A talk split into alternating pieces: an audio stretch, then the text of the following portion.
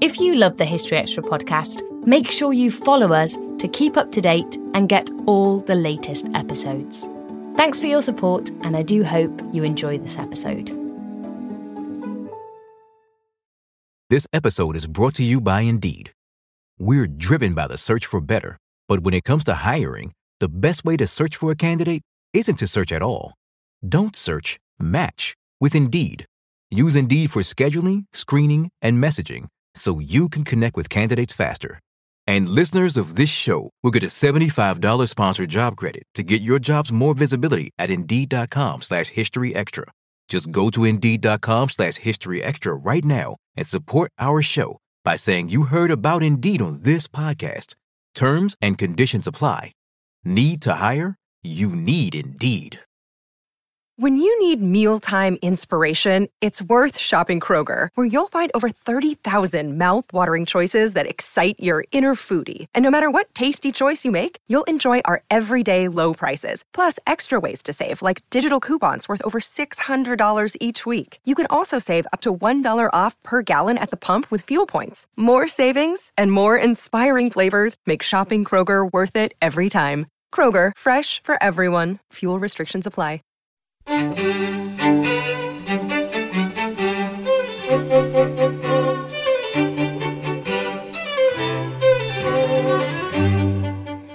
and welcome to the History Extra podcast from BBC History Magazine, Britain's best selling history magazine.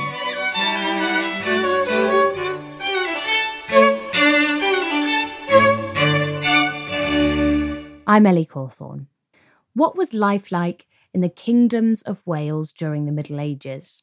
What happened when the Normans arrived? And what became of Owain Glyndwr's rebellion? These are just some of the questions covered in today's Everything You Wanted to Know episode, as we delve headfirst into medieval Wales. Our expert for today's episode is Swansea University's Matthew Stevens, and putting the questions to Matthew is our acting digital editor, Eleanor Evans. In today's Everything You Wanted to Know About episode, we're going to be considering the history of medieval Wales, which will loosely cover between the early medieval period and the reign of Henry VIII. Though we do have some questions there that may, might take us outside of that remit a little bit today, and we're going to see where the conversation goes around this very big topic. Um, as always, it is it is a big topic, and our expert today is going to be tackling popular search queries as well as some listener questions. Uh, I'm really pleased to welcome Dr. Matthew Stevens, who is associate Associate Professor of History at the University of Swansea, and whose specialties include medieval Welsh history and medieval colonisation. Thanks for joining us, Matthew. Thank you. So, to start us off, perhaps we can look at what the nation that's now Wales looked like in the early medieval period, as perhaps a very brief look at what happened after the departure of Roman forces and what that means for the development of the Welsh kingdoms. Well, uh, Wales looks as much like anything like a checkerboard in the early Middle Ages. The idea of Wales as, as one nation is really something that comes about sort of later, you know, hundreds of years after the Romans have departed, really. I, I think everybody in the Middle Ages who fancies himself a king has a, an image of, of possessing everything they see. But in reality, uh, it was only by the, say, 700, so uh, 300 years after the Romans left, that all of Wales fit into one of uh, probably four or five reasonably substantial kingdoms that made up Wales by then. So, in what sort of regions were these kingdoms uh, developing and, and under whose leadership? Well, it's really a matter of, of kind of local kings, or really, in our minds, uh, probably the better analogy would be local warlords. So, if we go around Wales in a clockwise direction, if we start in uh, Snowdonia in the northwest, uh, the kingdom of Gwynedd emerges. If we move uh, to about two o'clock on the clock, uh, we get to the kingdom of Powys. And then in the southeast, we have uh, Morgannwg, and in the southwest, we have Deheubarth. And those are the, the four principal kingdoms that, that get rolling by the what we would call the earlier dark Middle Ages in Wales. So there's some kind of chaos after the Romans leave, and there's some some people come from Ireland, and nobody quite knows who's in charge. But by the time we get to the year seven, eight hundred, those four kingdoms make up most of the population of Wales. They cover most people.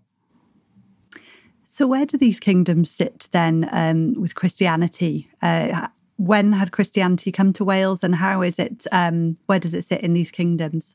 Well, Christianity probably came to Wales uh, together with the Roman legions, this, the same way it came to the rest of Britain. We have to remember that there are there are three major uh, permanent Roman uh, outposts in Roman Britain, and one of those three is is in Caerleon in southeast Wales, and it probably had about five thousand troops there at any one time. Plus, in addition to troops, there are lots of other sort of sundry people, wives, camp followers, other people who would have come to Wales from around the Roman Empire.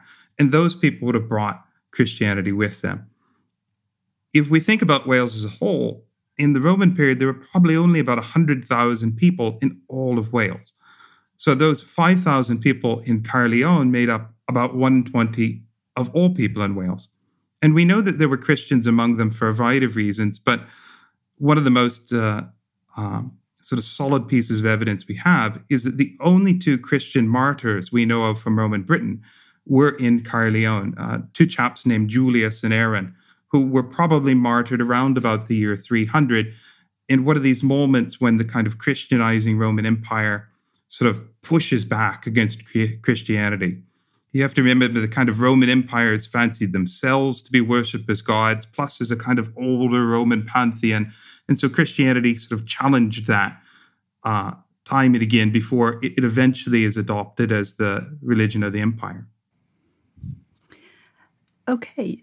Um, if I can ask about the differences in these four four kingdoms that you've already mentioned, how different or disparate would a would someone's lives have been in, for, for instance, Gwynedd and Powys? How different would they have been, or would it have been quite similar?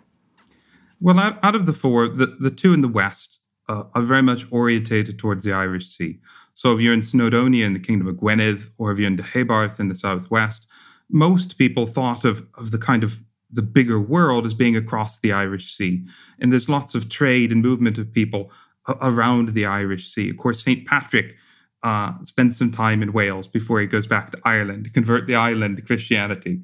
And that, that's kind of representative of, of, of how their world worked. Whereas if you were in Powys uh, in the east, you would have been looking towards England. Uh, there's this uh, very old history in Powys of the early medieval kingdom of Powys thinking of Shrewsbury as its center. Now, in our mind, that's that's firmly just on the English side of the border now. But but right in the late Middle Ages, the kings of Powys were looking east, thinking, oh, if only we could get east of the Severn again. And it's a bit the same in, in Southeast Wales, that they would have looked east across the Severn to their connections for trade and immigration. And in terms of any sort of sense of um, different identity, there's obviously that that that you mentioned just there. But th- did that lead to any sort of conflict between these kingdoms? What what sort of power struggles might have been happening there? Yeah, these kingdoms didn't really think of themselves as as having a whole lot in common. You know, today we in our mind we we think of Wales as one nation, and so of course we kind of project that back into the past. But for people living them, they, weren't very they weren't very friendly neighbors with one another. I think uh, Professor David Stephenson had a look at the the kingdom of Powys, uh, which for practical terms was based around where Welshpool is now. And Powys was at, at, war, an armed conflict with the kingdom of Gwynedd, something like 11 or 12 times uh, across the late 1100s and early 1200s. And these small kingdoms really tried to not so much uh, conquer their neighbors by taking their territory, but kind of go over and raid and brutalize their neighbors to the point where the neighboring kingdom would go, All right, all right, we put our hands up. You know, you can tell us what to do, you can be in charge. Okay, not very friendly.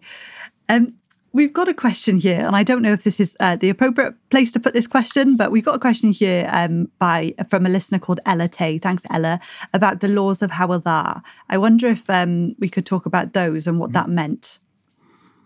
Yeah, the, the laws of Hywel are really interesting because they, you know, they represent a, a vision of Wales as a single place. So at the same time that I've been saying, look, you know, these are little kingdoms struggling against each other all the time.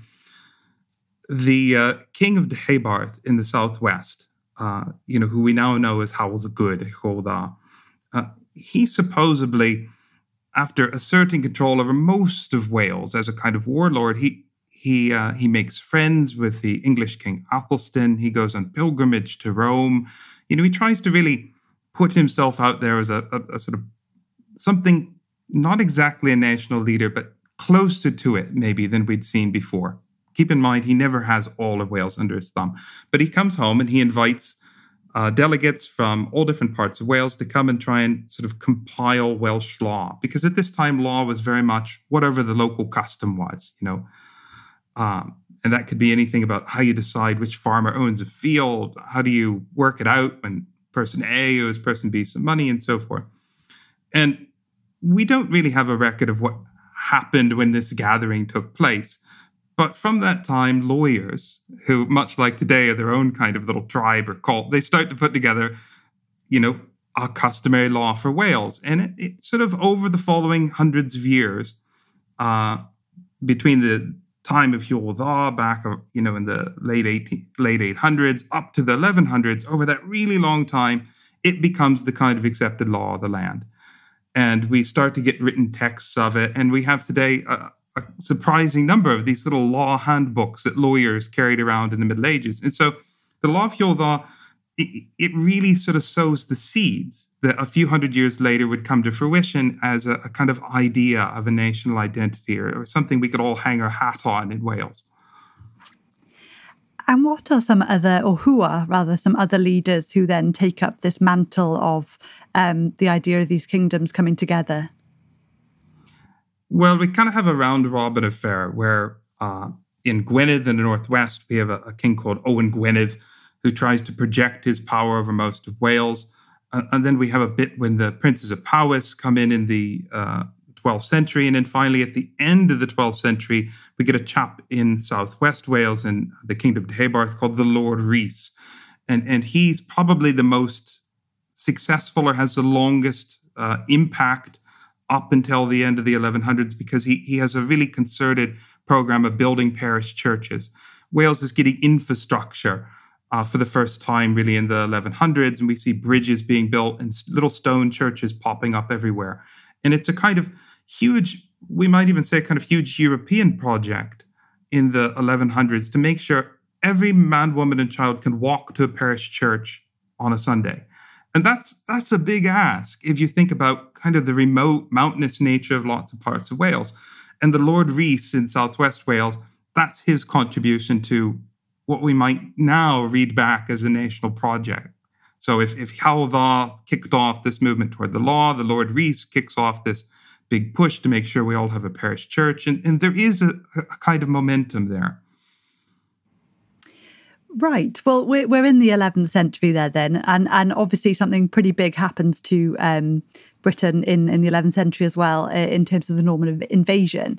And what does this mean for, um, I'm going to say Wales, as you know, I know that term isn't necessarily relevant at this stage. Yeah, we, you know, historians are often asked or kind of coached to say things like uh, bombastic things like, it changed everything. But uh, when it comes to the, the Norman conquest in England, the kind of spillover impact of that on Wales it really did change everything in the sense that up until then, kind of Welsh politics is very much about these these little kingdoms, these little groups, you know, fighting against each other, and they're quite happy to kind of welcome in maybe some mercenaries from Ireland, or maybe some fighters from Scotland, or maybe even to draft in some help from across the English border in their own affairs. But these chaps turn up from the outside, uh, and the first Normans come into Wales uh, in 1067, and they set up what are now Chepstow and Monmouth, two fortifications and two towns on the west side of the border that would be there permanently. And the fact that these chaps come in and they don't just participate in this system of fighting and then leave again, but rather they stay, uh, that that starts the ball rolling in a completely different direction. And as the Normans come, they conquer areas of land. They tend to push the the Welsh people out into upland areas and they take the best lowland farmland and they give it to people they bring in from England to farm it. Uh, they're the first people to really uh, circulate coins in large numbers in Wales for the purpose of being able to collect those coins back into taxes. In order to make that possible, they set up regular markets and fairs where farmers are expected to sell their produce. Uh, all of this changes the landscape in, in a really uh, durable, permanent way. And it starts in South East Wales and, and, stretches along the south coast of Wales. The, the first conquered places are, of course, around, you know, sort of uh, the Gower out through Pembroke, Glamorgan, of course. And, and it creates a two tier society where we have a kind of native Wales in the northwest and a conquered Wales in the south and east, where there are these kind of uh, almost segregation type divisions between upland Welshries and lowland Englishries, as they would be called. And there's a quite a modern economy, and then there's a kind of economically trying to avoid this word backward, but really quite an economically backward north and west in Wales. And all of that really starts with the arrival of the Normans. And is there any um, pushback or or um, what, what, what sort of um, resistance comes from uh, the native people in Wales? Well, at, at first the Welsh are pretty divided, really. Uh, probably the only man who could reasonably have called himself king of all Wales, uh, uh, ap Llywelyn, uh, he dies in 1063. So if you sort of check your calendar, that's only four years before the Normans first arrive in Wales. And so things are in a really kind of chaotic state. Uh, meanwhile, this big Norman war machine, which has just conquered England, is on the move and it, it's pressing into South Wales. And so it's it's really only when uh, King Stephen comes to the throne uh, in England and you see a big civil war erupt in England that finally Wales gets a breather. Uh, and so that's that's 100 years down the road, basically. And, you know, it's at this time that the Welsh push back a little and, and we see some a kind of balance reached. I mean, really, by the time we get to the uh, mid 1100s, we have a, a reasonable balance of power between Welsh and Normans or English in Wales. And, and that's going to develop a little bit, more or less stay the same until we get the next big wave of conquest uh, in the 1200s, the, the, conquest as we know it now, you know, under Edward I. Yes, right. Well, I, I, I would like to get onto that in a, in a little while, but I wonder if we can dip out of that timeline just briefly to address another listener question. Um, we've got one here from Jeff Tobin who has asked Was Geoffrey of Monmouth real, or, or was he, as uh, Francis Uriah Locke claims, a pseudonym of Henry of Blois? Okay, th- this is really specific, uh, and and this is something that if you're if you're sort of into medieval Welsh history, you've probably taken note of in the last few years because uh, uh, Francis Lott has made a big stir. This chap with some some claims saying, you know, you all think that Godfrey of Monmouth, you know, is is basically from the March of Wales, that he's he's a Welshman, and uh, you know that Wales has a claim of a claim to him, as it were, but really he's a Frenchman from Normandy, and uh, Godfrey of Monmouth, you, you probably know already, I'm sure, but he's uh, uh, the author of the History of the Kings of Britain, from which we get eventually all these stories about Arthur and Camelot and, and the whole Arthurian legend as we know it now, right? So he kind of originates that stuff uh, out of kind of Welsh legend, together with sort of ideas of chivalry and society as it as they were in the 1100s. Now, I would say this: we all love a good conspiracy theory. Uh, however, of Monmouth really was a real guy. The, the contention here is that uh, of Monmouth, as we know him, a chap who became a Benedictine monk in Monmouth, uh, and then spent most of his life thereafter knocking around Oxford, where he witnesses various sort of property deeds and things like this. Uh, the conspiracy theory goes, ah, that's just a pseudonym for this other chap, Henry of Blois, who was born in Normandy. Henry had been the grandson of William the Conqueror, and he was at Glastonbury Abbey. And if you believe this uh, Francis Lott chap, he says uh, this aristocratic uh, Henry of Blois, he actually wrote the Arthurian legends, and then he used this Godfrey Monmouth pseudonym. Uh, what I would say about that is you might use a pseudonym to write a book but it's a bit of a strange thing to also use a pseudonym when you're witnessing your neighbor's property deeds in Oxford over the course of 10 or 12 years.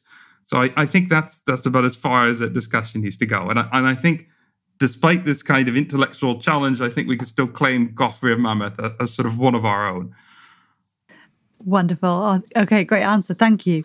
Um, so, if we go back then to this um, sort of two tier society that you've mentioned perseveres into the, the 1200s.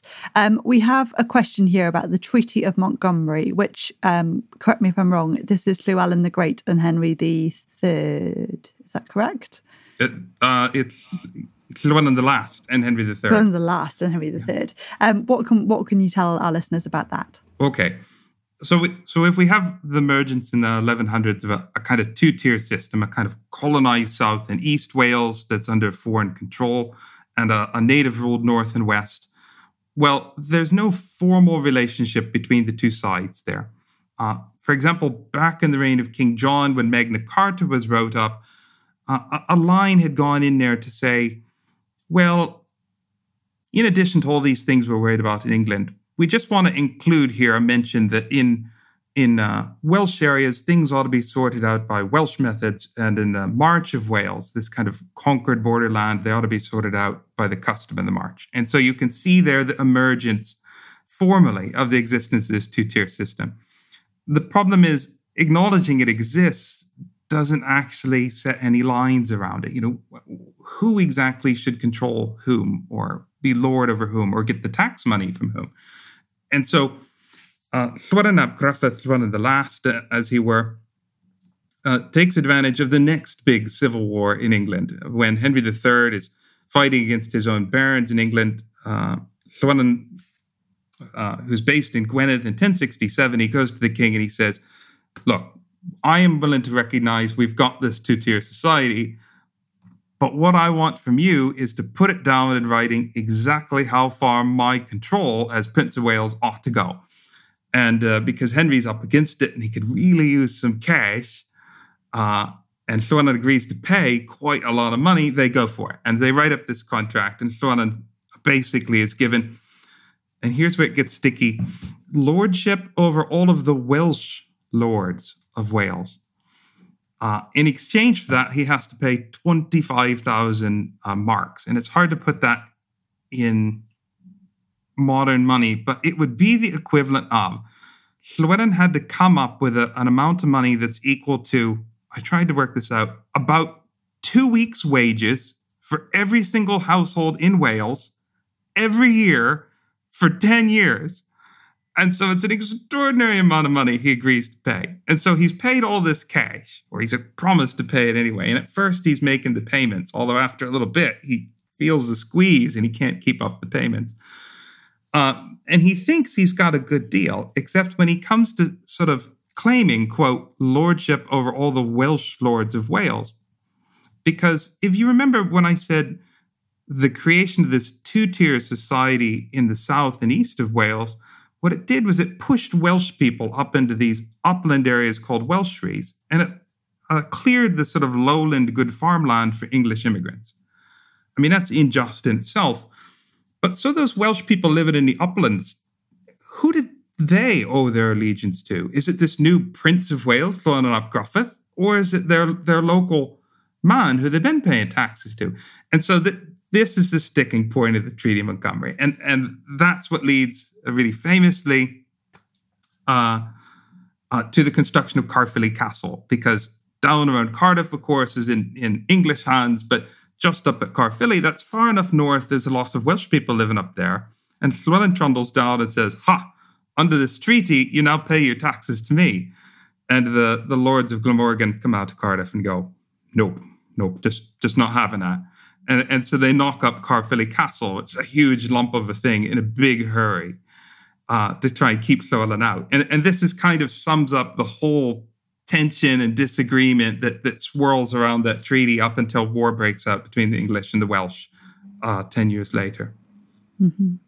That makes a lot of sense. Yes. Um, and before we do go into into that that war, that next step, um, I'd like to talk about another Llewellyn because I did skip us ahead. So we've got Llewellyn, Llewellyn ap Gruffydd, who is the last Welsh Prince of Wales, but we also have Llewellyn the Great. Who who was he? Okay, so if we back up, Llewellyn the Great is the grandfather of Llewellyn the Last. And we spent a lot of time talking about quote unquote Llewellyn the Last because he is the last Prince of Wales. He's the man who who gets this treaty that formally creates the principality in 1067. But in fact, he wasn't any more powerful than his grandfather had been 20 years before. Llewellyn uh, Llywelyn ap the Great. Now, Llywelyn the Great had, had kind of been on again, off again friends with bad King John over in England. And he'd, he'd kind of manipulated his sort of sometimes friendly, sometimes unfriendly relationship uh, to his best advantage. So, for example, he'd married bad King John, John's illegitimate daughter, Joan, to kind of create a family tie there. Uh, that worked out for both of them because under English law, children born out of wedlock didn't really have any formal rights. But under Welsh law, they didn't really care. And so, from a Welsh perspective, it was a good a good match, you know, for Llywelyn. And from King John's point of view, he thought, well, I'm, I'm just marrying off my illegitimate daughter quietly to the side. Um, but Llywelyn and John did have some kind of relationship, and, and Llywelyn went with John and brought Welsh troops to fight with John in Scotland, for example. And so he's really kind of upping his game and participating on the kind of bigger British uh, scene. And uh, it does go sour. And in the end, John does try and invade Wales, but uh, he tries to take troops into North Wales, into North Wales, and they have terrible weather. And uh, there's, there's rainstorms. They don't get much. They don't get much further the way, than the Clwydians, uh, the Clwydian range. You know, and they have to turn back east again. And so, so one of the Great, uh, he managed to play the game of politics, to really climb the greasy pole, and to create a political environment where the kingdom of Gwynedd in northwest Wales had enough power that his grandson uh, could realistically create the Principality of Wales in 1267. And so he kind of laid all of the foundations that his grandson, Llywelyn the Last, turned into the quote Principality of Wales uh, with the Treaty of Montgomery. Okay, interesting stuff. Um, and we've got a listener question here from someone called Adolgith who is asking about that sort of Gwynedd, um, sorry, Gwynedd um, history. And they have asked, is the Gwynedd centric narrative counterproductive to understanding medieval Welsh history? Yes. yes. I can give you a really good, solid answer that. Yes. And uh, that way of telling Welsh history comes from uh, a man named J.E. Lloyd, who, who is really the kind of father of uh, Welsh history as an academic discipline. So he lives uh, in the late 1800s, early 1900s, and he writes a two volume uh, history of Wales published in 1911 called A History of Wales from the Earliest Times to the Edwardian Conquest. And this is part of this kind of Victorian movement towards nation building that you see all throughout the British Empire.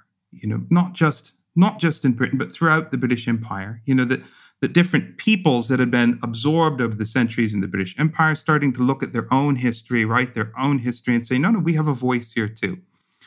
And J. Lloyd, he is influential in all kinds of respects, uh, helping to set up a, a kind of publication series for Welsh history, just really giving Welsh history academics a voice. But in his kind of striving to create a story of Wales, what he does is he he reads it backwards and he says, okay, Llywelyn the Last and his grandfather Llywelyn the Great came closest of anybody to creating what we might call a kind of constitutional, legally made, you know, Welsh nation. And so let's let's read history back and say anyone who's against those fellows is a baddie, and anybody who's with them is a goody. And so, for example, everything becomes about the history of Gwynedd when the kingdom of Powys, right next door, as I said just a, a, few minutes ago, of course, they were in armed conflict with Gwynedd again and again as the kings of Gwynedd tried to force their way in and, and nick parts of their territory and, you know, just generally make trouble for them. And uh, so the, the sort of uh, lords of Powys have been seen as the sort of great baddies of Welsh history and the princes of Gwynedd as the goodies. But that's it's just not fair. It, it's just totally not on. And so these um, sort of re uh, repositionings and re- revisions are happening at the moment. Have they happened recently? Uh, what what's changing about Welsh history right now? Yeah, I think we're going through a big period of of kind of revisiting, uh, you know, revisiting the way in which we've interpreted the history of Wales in the last hundred years. I mean, uh, Lloyd has his place. Uh, Professor Huw Pryce at Bangor University has recently written a really good biography of J. Lloyd and, and how he perceived history and, and how he taught it. And, and so that kind of examining the, the historians is going on on one hand. And then on the other hand, uh, Professor David Stephenson has, has recently, I think about four years ago, published a really good uh, one volume history of the Kingdom of Powys, which actually looks at the Kingdom of Powys from the point of view of the Princes of Powys. And if you start reading it from their point of view, then of course the the Princes of Gwynedd were the baddies, you know, clearly all, all the time. All, all of this comes from us taking our modern idea of Wales as one nation and trying to force it back on, into the Middle Ages at a time when Wales was always comprised, in the eyes of, of Welsh people living then, of two or three or four kingdoms. You know, Wales as a nation, as we know it now, is really a, a kind of in as a an idea of a political nation of Wales is an invention very much of the turn of the 19th to 20th century. And J.E. Lloyd's part of that story. I mean, socially, culturally, linguistically, Wales has always been what we would now recognize as a nation. But the, the idea of a, a political nation, you know, as a kind of government to the people, that's very much a kind of idea that we've been trying to push back into Wales for the last hundred years. It doesn't really work. Still to come on the History Extra podcast. We have a system that's emerged by the late 1300s in which most of the uh, English landlords of Wales are absentee. And they, they treat their possessions in Wales, which are outside of the normal English legal framework, as this kind of special place where they can raise as much taxes as they want, as unscrupulously as they want, uh, and they can go out there and fancy themselves king of a very small kingdom once or twice a year and have a big party, basically. And that's that's kind of where we're at. We don't always realize just how much our negative thoughts and experiences stick with us and weigh us down. You may find your brain constantly running through a highlight reel of bad moments. That comment your friend made last week that hurt your feelings, that frustrating thing your mum does, or that silly thing you said in a meeting. Maybe it's time to get it all off your chest, whether it's a tiny annoyance or something much bigger. Talking about it can give you some relief and lead you to a potential solution. That's where therapy comes in. It's a safe space to share whatever's weighing you down and learn to process it so your internal highlight reel can focus on the good stuff. And BetterHelp offers affordable online therapy on a schedule that works for you. Connect with a licensed therapist by text, phone, or video call. Start the process in minutes and switch therapists anytime. Let it out with BetterHelp. Visit betterhelp.com slash historyextra today to get 10% off your first month. That's betterhelp, H-E-L-P dot com slash historyextra. This episode is brought to you by Indeed. We're driven by the search for better, but when it comes to hiring, the best way to search for a candidate isn't to search at all. Don't search, match with Indeed. Use Indeed for scheduling, screening, and messaging so you can connect with candidates faster. And listeners of this show will get a $75 sponsored job credit to get your jobs more visibility at Indeed.com slash History Extra. Just go to Indeed.com slash History Extra right now and support our show by saying you heard about Indeed on this podcast. Terms and conditions apply. Need to hire? You need Indeed.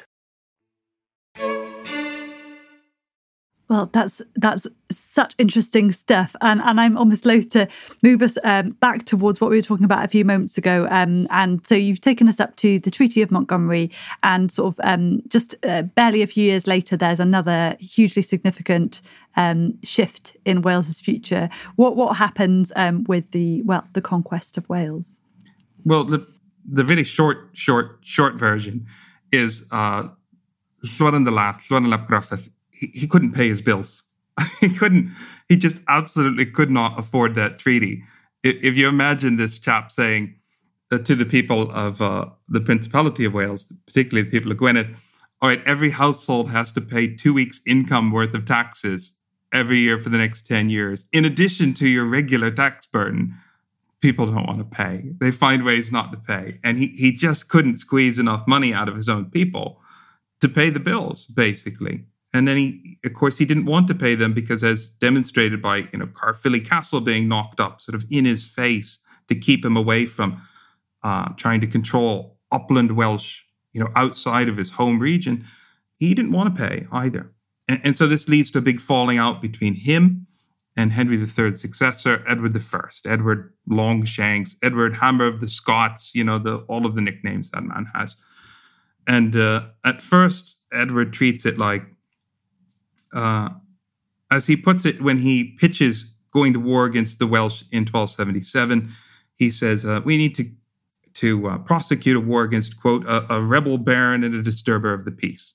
That's that's where Edward's at in 1277. He's a kind of international playboy. He's just been on crusade. He stopped in France and made peace in a small civil war in Gascony on the way home. You know, he's really full of himself. And the idea that this chap in, up in his mountain in North Wales is, is giving him two fingers, it just drives him nuts. And so, and he, he goes to war.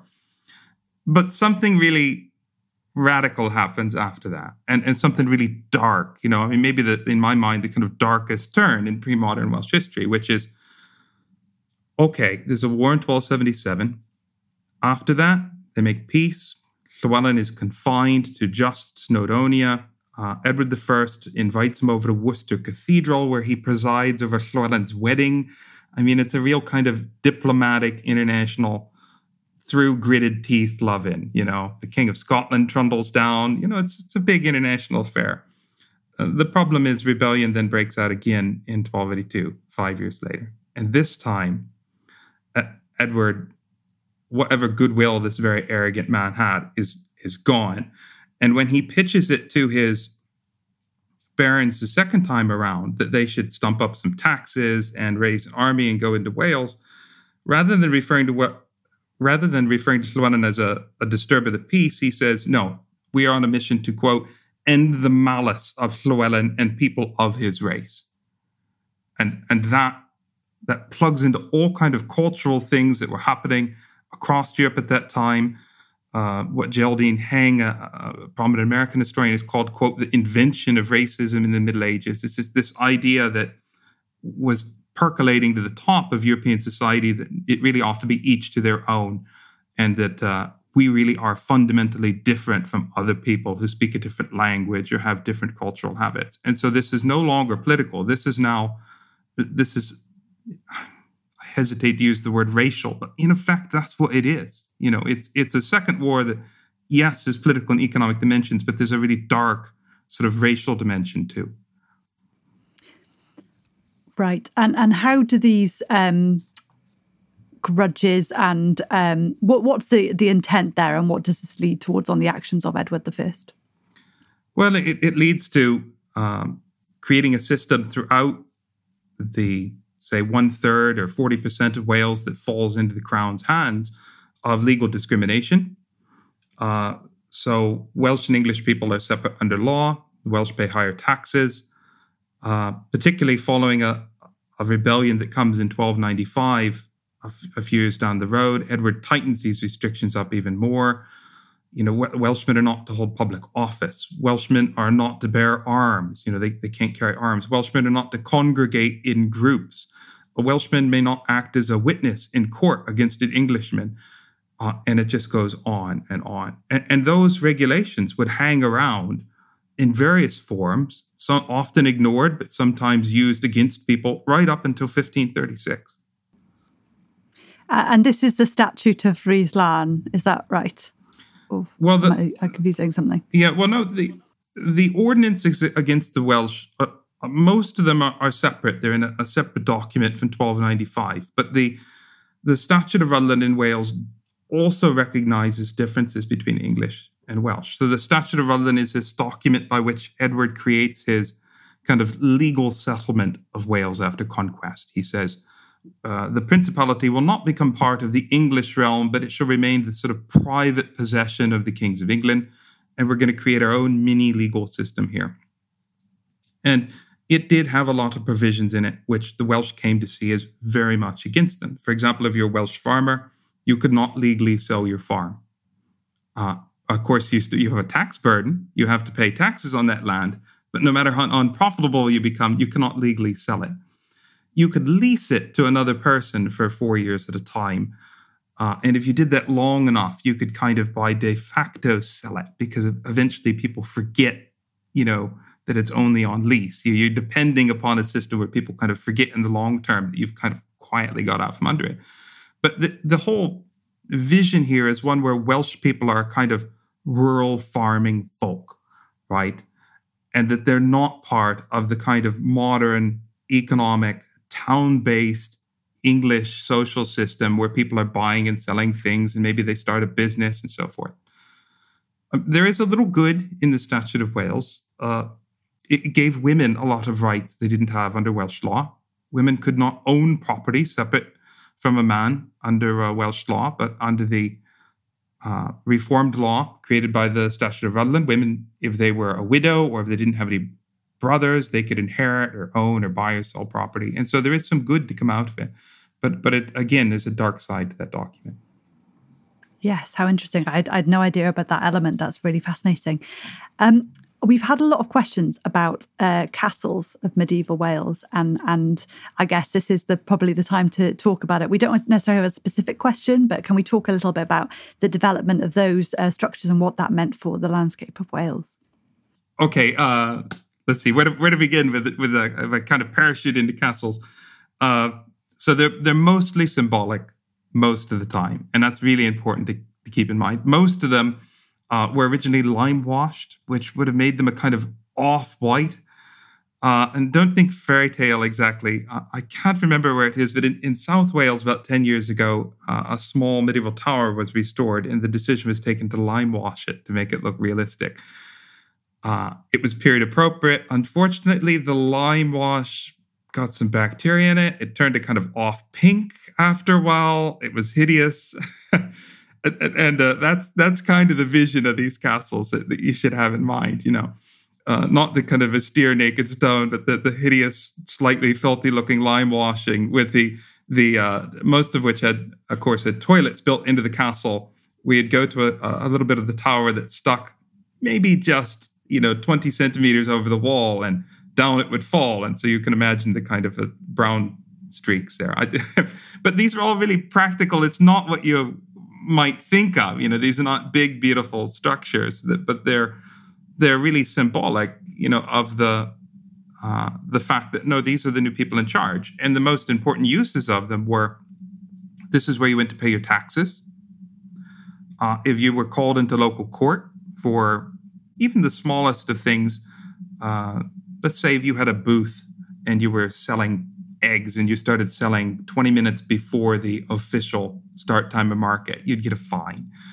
Uh, you know, these type of small things. And, and medieval people were really litigious. Uh, we reckon that the medieval, typical medieval peasant probably would have been in court maybe once a, once a year, once every couple of years. Now, most of those are the equivalent of parking tickets, but that's probably more often than than we would now pay a fine or a parking ticket, right? Uh, and all of that takes place in the castle.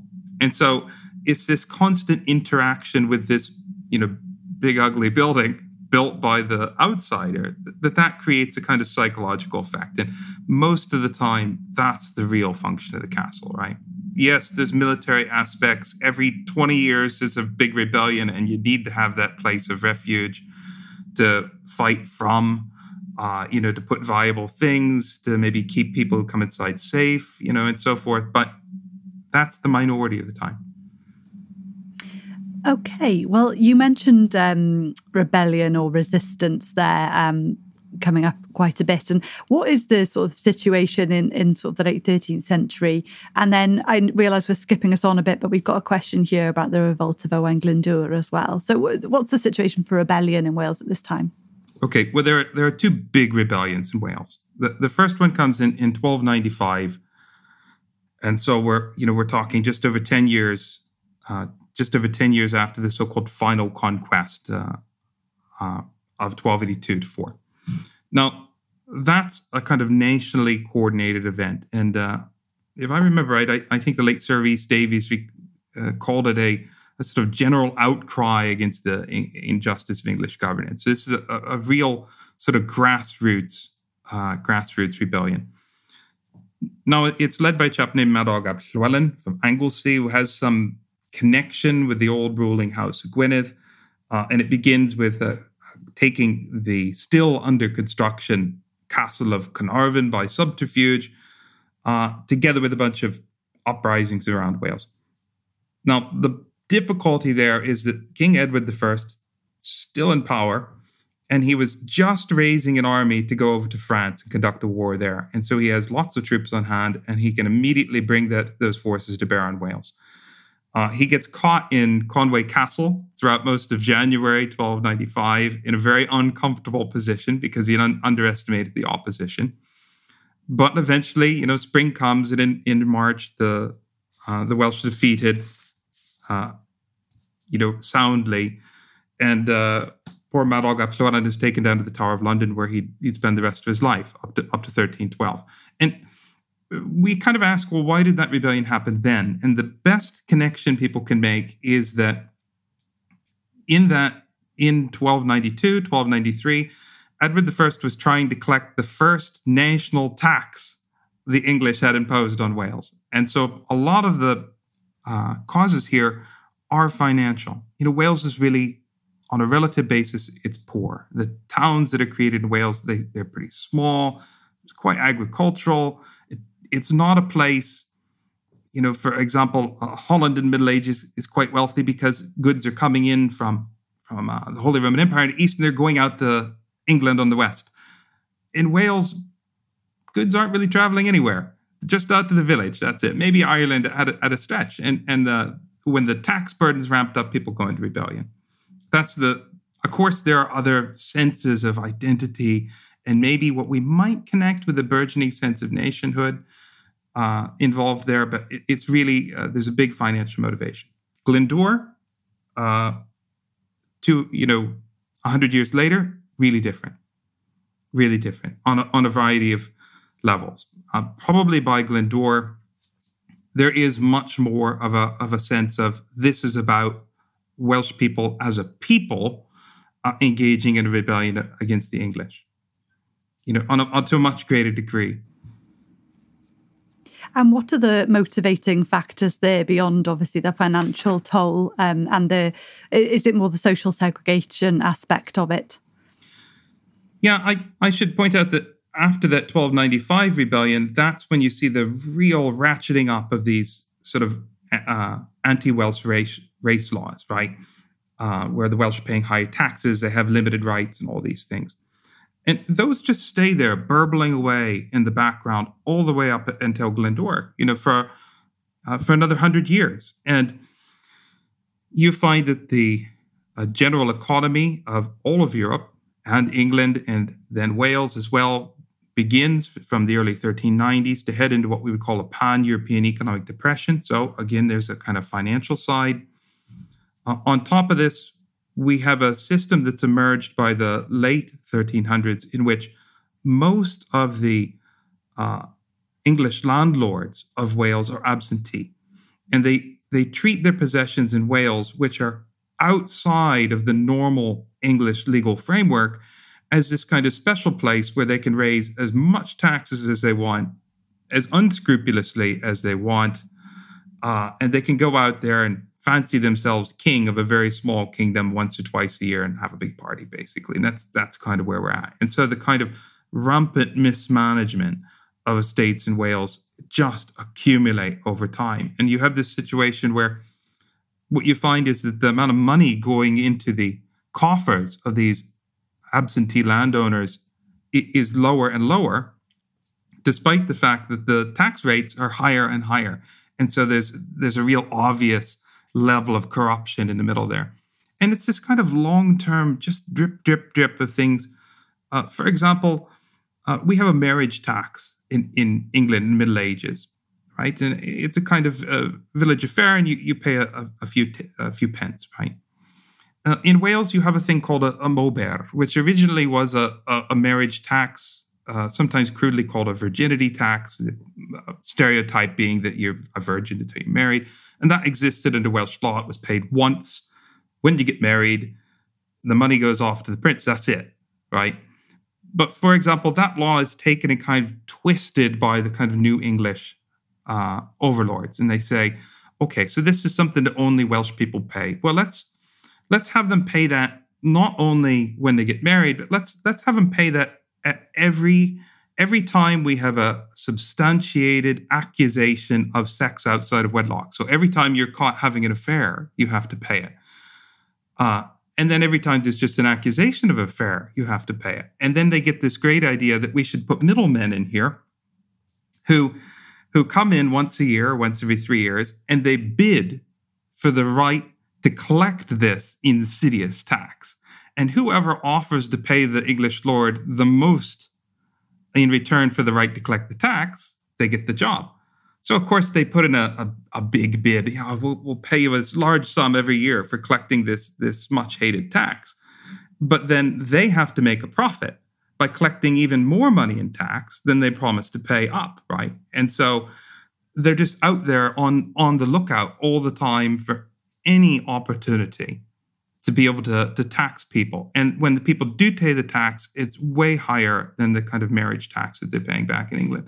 I mean, there's, there's a dreadful story from uh, Bromfield and Yale in what's now Denbighshire of some men coming forward to local officials and saying, I'll tell you what, can, can we can we just reach an agreement because we can't afford to pay this tax anymore after our daughters have been accused of of, of having boyfriends outside of marriage and we've been asked to pay this it's, it's breaking us. So can can we can we uh, reach an agreement that our daughters carry these white rods which indicate publicly that, that they're prostitutes so that therefore that we can be exempt uh, from the possibility of you trying to collect this tax from us again? Oh it's just dreadful. It's dreadful. I mean that's probably the most extreme example i can think of but that's the kind of working the system that you get from this level of administration. And that, that reaches a kind of apex against the backdrop of economic depression just before Glyndŵr. Yeah, an, an extreme example indeed. There is pretty pretty horrible. Pretty um, horrible yeah. stuff. Yeah. Um, so so then uh, obviously these tensions and, and these um, resentments are they're bubbling, they're brewing. Um, and so then what happens in um, Owain Glyndŵr's uh, revolt? Yeah, well, Glyndŵr is a funny figure, and it, it's hard to know how to how to interpret him exactly uh, I mean, there's there's a dark side to Glyndŵr too, of course, right? Glyndŵr declares, you know, he goes into rebellion. He's proclaimed Prince of Wales. He has connect, vague connections with the House of Deheubarth in particular in, in uh, South Wales. And so he has, you know, sort of royal blood in his veins, as it were. But this is a man who who trained as a lawyer in London, who had served with the English king, who whose really first falling out with the English political establishment comes when when his neighbor uh, Reginald de Grey, Lord of the Lordship of Dyffryn just north of his own territory in, in Denbighshire, basically has a falling out with him over a bit of land, and so refuses to pass on the post, which in this case is a summons to to raise some men and serve with the English army.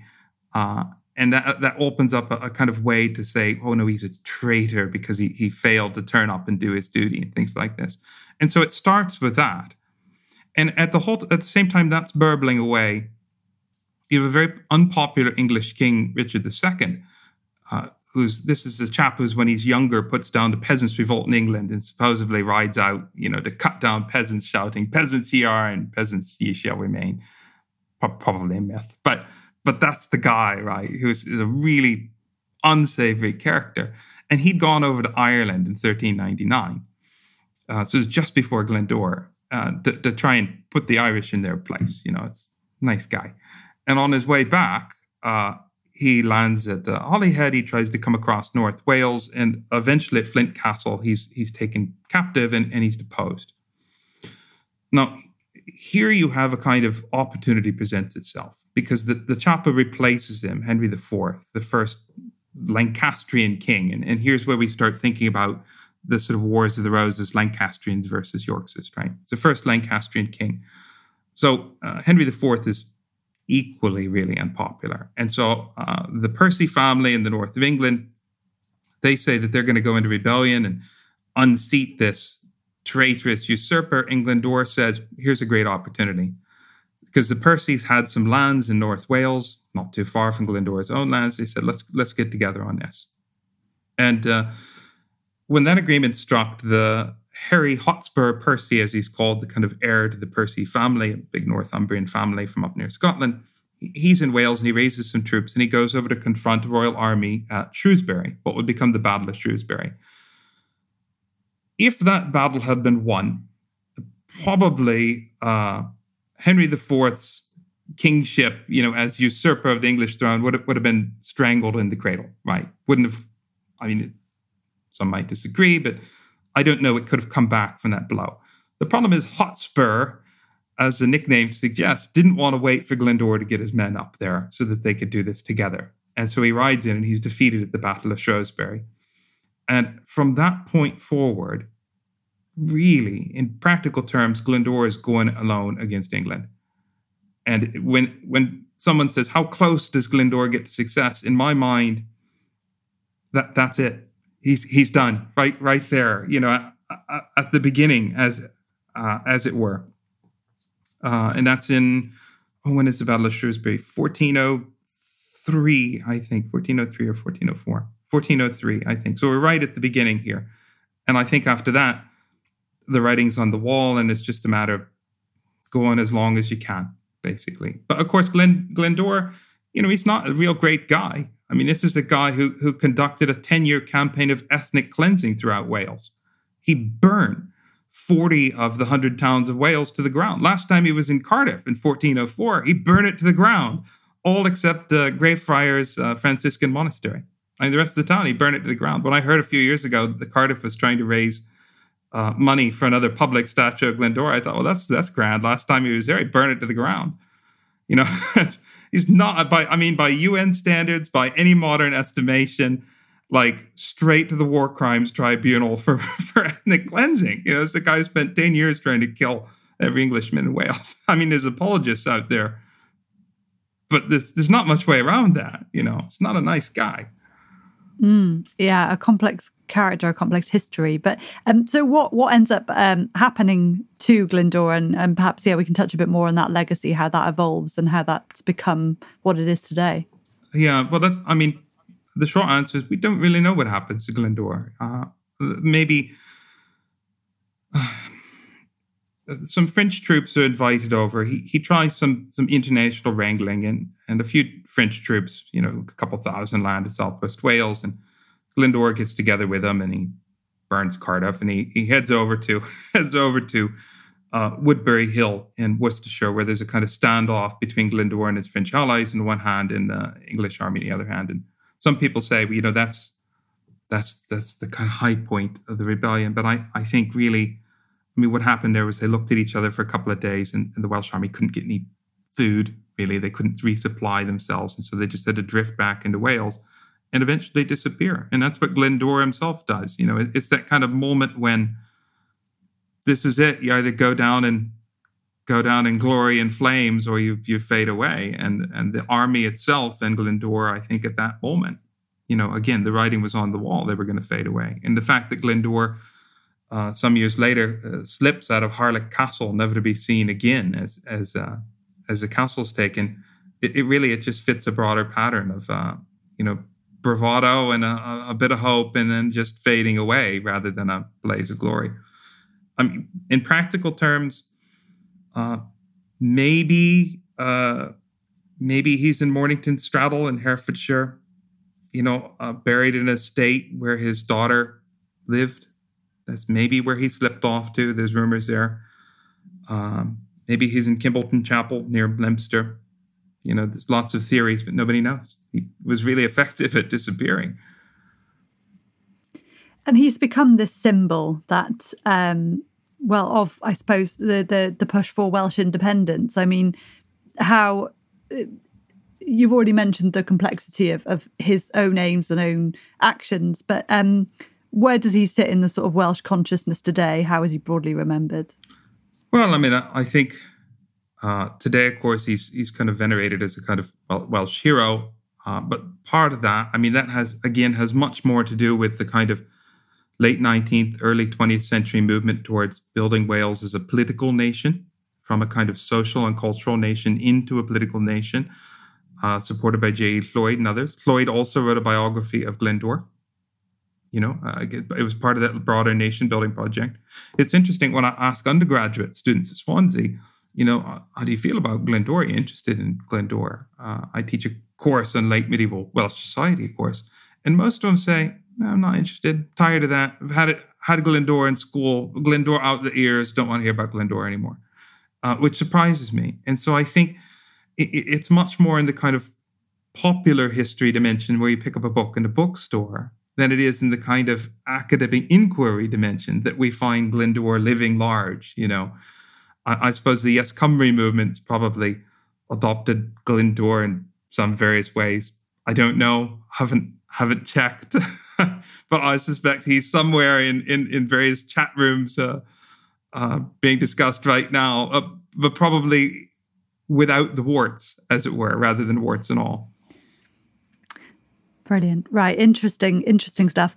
Um, if we can move on then, well, sort of moving on, sort of moving backwards, because you've already mentioned um, Henry IV, uh, um, Lancastrian king, um, sort of sparks this this uh, conflict uh, known as the Wars of the Roses that racks um, uh, England, uh, well, um, the region during the the 15th century. How was Wales affected by the Wars of the Roses? Um, there's an interesting transformation that happens before between Glendower and the outbreak of the Wars of the Roses. I think by the time the Glendower Rebellion's over, uh, in every sense, Welsh society is exhausted. I mean, the fact that Glendower burnt 40 of the roughly 100 towns of Wales, and most importantly, he burnt the biggest, most important towns like Cardiff, means the country's in a shambles. Economically, uh, the, the sort of estimated economic output of Wales, the geographical area we know as Wales today, is, is down 50, 60%, doesn't recover. All of the old social bonds that held society together, I, I think, are very much broken. Uh, what we see is, is a kind of rise of a, a relatively small number of, of really rich families, what uh, Sir Rees Davies uh, the late professor of history of Oxford, called the, the rise of the quote squirearchy. And he, he said that uh, rather than the uh, rather than gentry squirearchy very consciously because it, it, call, it, calls to mind the country squire, you know, the chap who is a big fish in his own little pond, but were he across the border in England would actually be quite poor. But but that kind of generation or so keen to gobble up the property of their their recently and increasingly impoverished rural Welsh neighbours. You know, I'm thinking here of the Buck- Bulkeleys and Anglesey who built a big house in uh, the middle of uh, Beaumaris, for example. Uh, this kind of generation, that they plug themselves into that English political system. Now that has ups and downs. Right? It has ups in the sense that you can make some money, you can kind of advance socially. It has downs that when the the Civil War comes, the Wars of the Roses, they're pulled right into it. And the Wars of the Roses are very much a conflict not about it's not about where does Wales fit in, but rather where do these individual families fit in. And, and so it's quite a different situation. If you look on the internet, I don't know, if you Googled it, you'd probably find some comment like uh, Wales was mostly Lancastrian. But that's, you know, we have two two Earls of Pembroke uh, these are the kind of men who influenced the future Henry, King of England, Henry VII, right? Uh, one's his uncle Jasper Tudor, and, and the other is William Herbert, another man of of old Welsh descent, right? One's a Lancastrian and one's a Yorkist, you know, and both of them lead lead Welshmen from Pembrokeshire uh, in fighting. Uh, William Herbert, of course, is is executed uh, executed after military after military defeat in, in Herefordshire. Uh, and so it's it's hard to draw any sort of concise picture of well, where does Wales fit in the Wars of the Roses? It's not really like that. It's more like where does your local man climb in the greasy pole of of Anglo Welsh politics and, and economics fit in? Yes, that, that does make a, an awful lot of sense. Um, but you've already alluded to um, Jasper Tudor and, well, the Tudors. Uh, we've got a question from Shona who wants very much to know about the roots of the Tudors. And I mean, it's um, perennially popular on our website in popular history. And, and yeah, people would love to know where, where they come from and what the Welsh roots of that, that family, that dynasty is. Yeah, well, you know, the there's no denying that the Tudors really do have genuine and deep Welsh roots. Uh, I, have already mentioned uh, uh, Henry VII's uncle Jasper Tudor, who was Earl of Pembroke, and he's from an older family uh, that, that goes back to Anglesey. So if we look here at Henry VII's father, Edmund Tudor, uh, he's descended from this, this like Jasper, this uh, Tudor family from Penmynydd on Anglesey. And there, the family goes all the way back to Ednyfed Fychan, uh, was Seneschal or kind of chief administrator uh, of the Principality of Gwynedd under Llywelyn the Great back in the days of King John. So, I mean, there's a really deep family history there. And Henry VII, we don't know for sure, but he, he probably spoke Welsh. Probably. Again, he's raised in Anglesey, or excuse me, he's raised in uh, Pembroke Castle mostly. Uh, by a combination at various times of his uncle Jasper Tudor, and then Jasper gets thrown out and replaced by William Herbert, who looks after him for a bit, and then later he finds himself back under the influence of his uncle Jasper Tudor again. But there's really deep Welsh connections there. And so, how does that does that influence his his um, later policy when it comes to? Does he have any sense of Welshness that we know about, or does he? How does he regard himself in that way? Do we know much about that? He certainly really plays up his Welshness. So, uh, 1485, he lands in Milford Bay, in Pembrokeshire, which is sort of landscape he's personally familiar with, and he sends riders with banners, characteristically Welsh uh, symbolism on them to go around Wales to try and garner support. And, and around 5,000 Welshmen, we think, uh, sign, at least 5,000 sign on to his cause and go to fight with him at Bosworth. And uh, for a certain part of the Welsh populace, certainly the kind of more clued up in intelligentsia, the kind of poet class, they really see this as the kind of the moment when Wales goes back and conquers England you know, after centuries of English domination, you know, when, when the Wales when the Welsh get their own back. And that, that's interesting because that's very much a, a point of view of people in Wales. Uh, certainly your average person on the street in England wouldn't wouldn't have felt that way. But it kind of speaks to his projection of Welshness that, for example, wh- when Henry VII moves from Wales into England, he passes through Bristol, right? Now, there are a lot of Welsh people living in Bristol after Glyndŵr, the economy is wrecked in Wales. And so uh, Hereford, Bristol, Shrewsbury, Chester are just teeming with Welsh people. There's a quay in uh, Bristol called Welsh Back, uh, you know, where, where, they unload ships, you know, cargo from ships from Wales. Now, uh, there are a lot of Welshmen living in Bristol, some one, two, three generations removed from Wales, but they round up a chap who, who either him or his parents are from, from Cardigan, probably, and they immediately promote him to mayor of Bristol so that so that when Henry VII, the Welsh, the new, uh, you know, likely Welsh king of England, trundles through, that they can wheel out wheel out a Welshman to greet him. you know, so there's a little bit of, of uh, politics play there, but it says something about his, you know, at least the perception of his connection with Wales. Absolutely, um, and you mentioned that there's there's a possibility there that he may have have spoken um, Welsh or some Welsh, um, and I wanted to ask about the impact more generally. And I realize we're talking about um, a huge swathe of time again here, but from um, conquest, from Edward I's invasion to this period now, what would that have done to um, Welsh culture, I suppose, uh, particularly the Welsh language? Well, I, one thinks that, that probably uh, there certainly was much more mixing of. I mean, I'm going to speculate here, so take this with with a pinch of salt.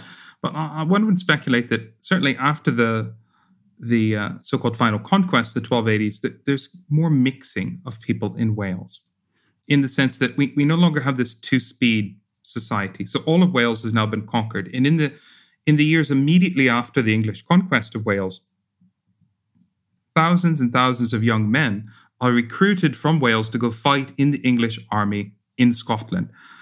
And I did some work on the kind of numbers from the muster rolls because we have really detailed lists of exactly who signed up and who, who collected their weekly pay. You know, English administration, uh, all the way back to the Middle Ages, is is is uh, nothing if not a penny counting machine. It's, it's amazing attention to detail in these things.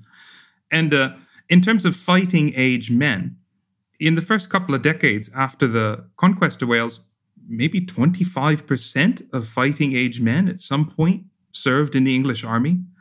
And, and these are people coming from all over Wales because the economy's, you know, in the doldrums and, and there's not much aspiration. There's no outlet for sort of a, you know, the kind of constant crisis we have of, of sort of particularly young male people in society feel they need to do something. You know, we try to get people involved in you know sport clubs and any kind of outlet for this this you know uh, some would say it to- toxic masculinity. One might even argue, right? But you know, whacking yourself into the army eh, that's been around a long time. You know, you can imagine the kind of re- recruiting videos we have now. You know, come come have an adventure. Well, some of that mentality has been there right back in the Middle Ages. But people mixed from all different parts of Wales, and the same thing would have happened uh, during the course of, of fighting in the uh, Hundred Years' War between England and France. There are always Welsh soldiers involved there.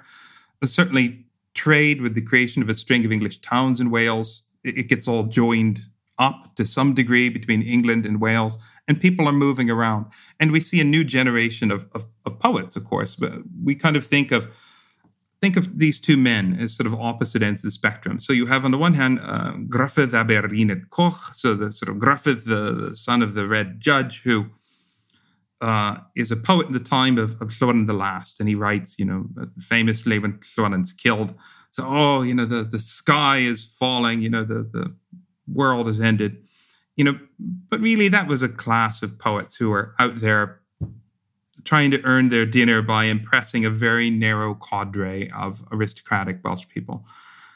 On the other end, you get a, a kind of much more uh, low down, I don't know, grittier level of, of kind of poet comes afterwards here. So I'm uh, Dafydd ap Gwilym, I'm thinking about here in the 14th century, who, writes great poems about things like, like uh, you know, uh, staying in an inn overnight and uh, you know, he, he tries uh, some wine. He's never had it before. And, and, so he gets a full gallon. He says, Oh, terrible mistake. You know, you know, and uh, these are people who are really, anybody who has a little bit of money to patronize them, they're happy to perform to.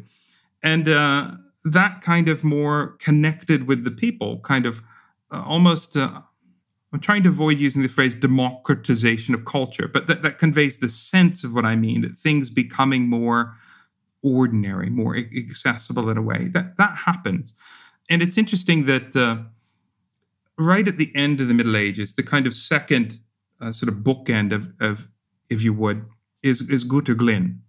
So uh, what you have is Guto'r Glyn is uh, one of his most important patrons is is uh, William Herbert. So William Herbert is a son of the man who built Raglan Castle in the South Wales. He's a, an old Welsh family, and of course he's uh, fighting in, in the Wars of the Roses, right?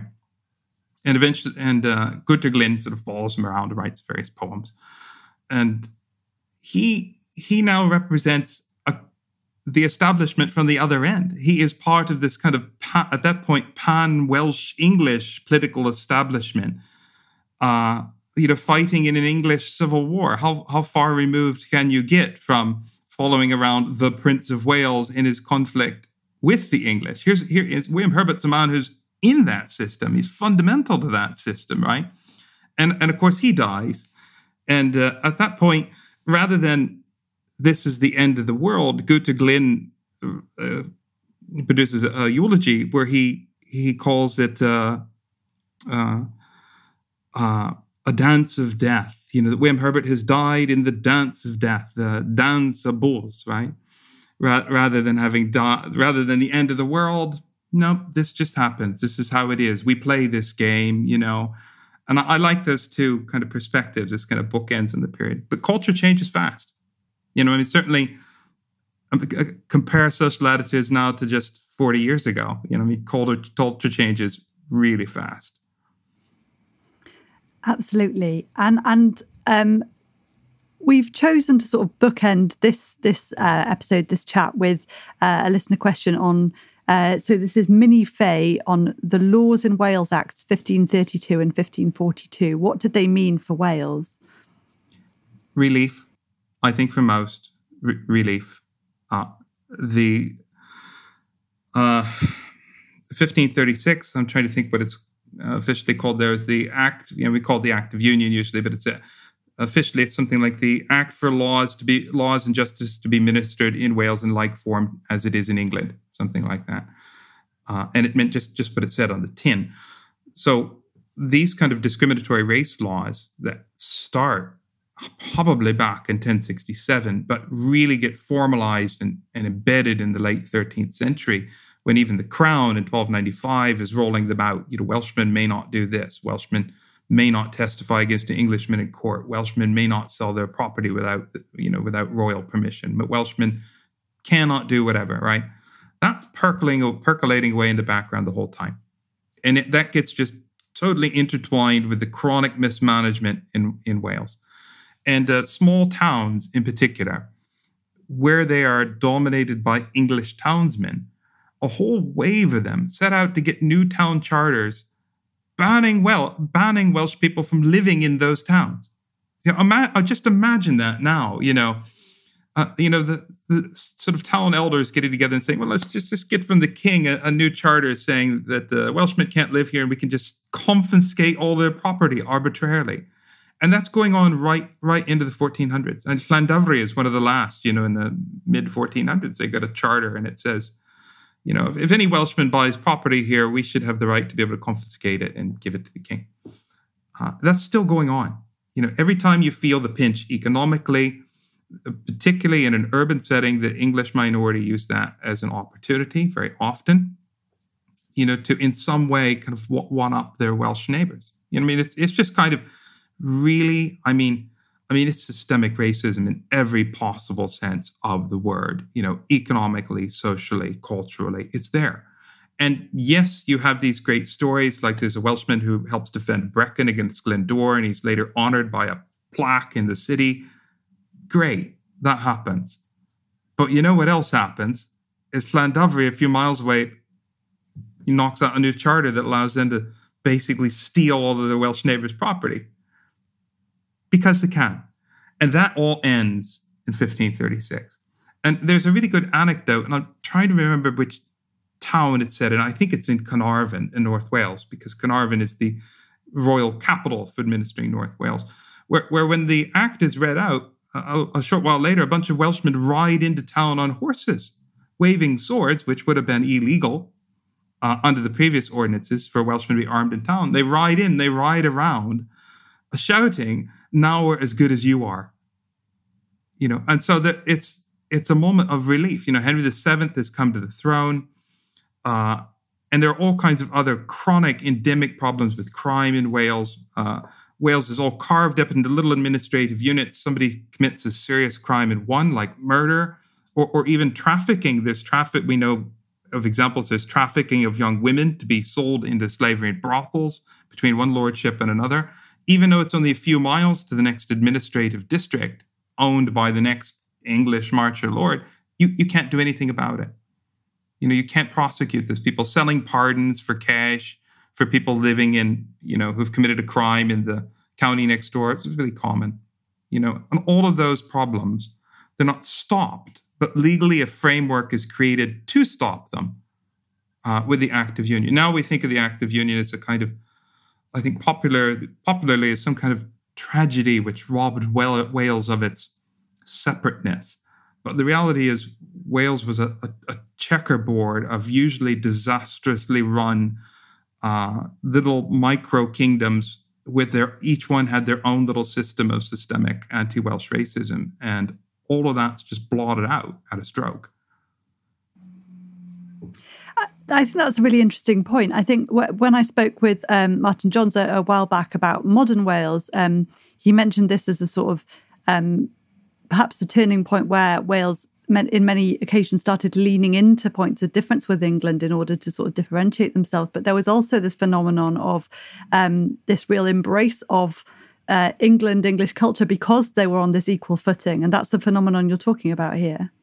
Yeah, there's a weird kind of interaction happens. So some of these families, like the the Herberts or the Stradlings or other families in in South Wales, they really have become embedded in this uh, sort of emergent, I think for the first time we could use in a political sense the word kind of British sort of culture. And in, in fact, in this period after the Act of Union, Wales becomes, uh, in a way, not a tourist destination, but almost fashionable to have some British connection, but British in the sense of this older, deeper culture of the British British Isles. Uh, no one, no aristocrat broke up in London and said, "Oh, I wish I'm Welsh." But on the other hand, you could lean into your own culture a little bit. You didn't have to. If you're from South Wales, you no longer had to pretend to be, you know, to kind of pretend to be English to your English friends, Welsh to your Welsh friends. You know, now you you can kind of lean into the the Britishness, and of course, this older word Britain refers to people speaking the, the old Brittonic language, with the language that would involve, evolve into Welsh and evolve into Cornish and evolve into Breton. And uh, it, it's a language and culture that existed in Britain before uh, the invasion of Anglo-Saxons and Jutes after the Romans left. You know that those other peoples that turned English England into a place where they spoke English, another language. Interesting. Okay, well, I think very sadly we'll we'll have to um, sort of wrap up, begin to wrap up this episode. But if I can ask you, Matthew, um, for any sort of other resources or or um, places where people can go to find out more about Welsh history, particularly in this period, what where would you point our listeners to? I mean, the, the standard history of Wales that everybody should pick up at some point is, is still John Davies's History of Wales. For all its faults, it's it's a good read and uh, it's full of great little anecdotes. You know, uh, uh Saint David, for example, uh, creates a miracle at Llanddewi Brefi, where supposedly he raises a hill underneath him as he's speaking about God and Jesus, and and uh, uh, of course the the great quote about that in in his book is what more superfluous miracle did you need in Llanddewi Brefi than an extra hill? but but if you're interested in, in more detail, certainly the types of social and cultural issues I'm I'm interested in. Uh, I mean, you could have a look at my book, The Economy of Wales, 1067 to 1536, with the University of Wales Press, which is not just about the economy, but about the whole society that underpinned it and how it changed throughout this period. It's only about 150 pages. It's meant for a you know, a general clued up audience to be able to pick it up and enjoy it. And if you're interested in, in more detail uh, on some of these topics, you can have a look at my podcast, History, Darkness, and Light, where the second episode is all about the history of race and race law in medieval Wales. That was Matthew Stevens. You can find out more about the history of Wales on our website at historyextra.com forward slash location forward slash Wales. Thanks for listening. This podcast was produced by Ben Hewitt, Jack Bateman, and Brittany Colley.